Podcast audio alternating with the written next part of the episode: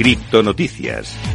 Y empezamos hablando del Banco de Rusia que ha acordado legalizar las criptomonedas para pagos transfronterizos. Según los informes, el Banco de Rusia, el Banco Central del país, ha admitido que los pagos transfronterizos en criptografía son inevitables en las condiciones geopolíticas actuales. El Banco Central ha estado reconsiderando el enfoque para regular las criptomonedas y además acordó con el Ministerio de Finanzas legalizarlas para pagos transfronterizos. Según los informes, el viceministro de Finanzas, Alexei Moseev, dijo que el Banco de Rusia y el Ministerio de Finanzas esperan legitimar pronto los pagos transfronterizos en criptomonedas. Vamos con la siguiente noticia del día. En este caso vamos a hablar de Estados Unidos y es que, según un congresista de California, es probable que las criptomonedas no se prohíban, por lo menos en el corto plazo. Como te digo, el congresista Brad Sherman, un conocido escéptico de las criptomonedas, afirmó que el dinero y el poder que respaldan al sector evitarán que las criptomonedas se prohíban en este momento. Sherman le dijo a The Times que no cree que lleguemos a una prohibición pronto y además explicó que el dinero es para el cabildeo y el dinero para las contribuciones de campaña funciona o la gente no lo haría y es por eso que no hemos prohibido las criptomonedas. No lo prohibimos al principio porque no nos dimos cuenta de que era importante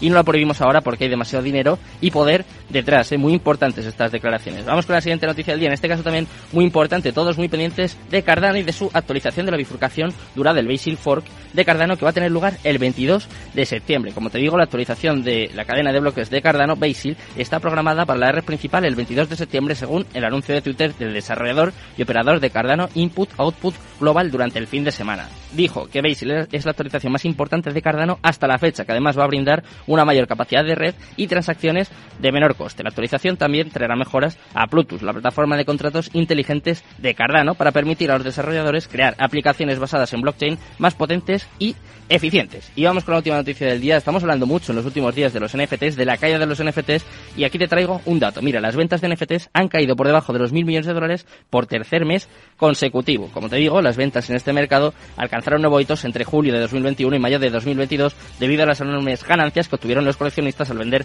artes digitales compradas y gratuitas a través de airdrops. Desafortunadamente, los NFTs, como todas las áreas de la industria de las finanzas cripto, se vieron muy afectadas por las tendencias bajistas del mercado que comenzaron a finales de marzo y hasta ahora se han extendido hasta el tercer trimestre del año. Como resultado, las ventas del mercado global de NFT cayeron en agosto por debajo de los mil millones de dólares por tercer mes consecutivo, generando 726,78 millones de dólares según los datos de Crypto Slam. Ya sabemos cómo está el mercado, ya conocemos también las noticias más relevantes de las últimas horas, eh, de la última hora. Vamos con el momento más importante, vamos con la entrevista del día.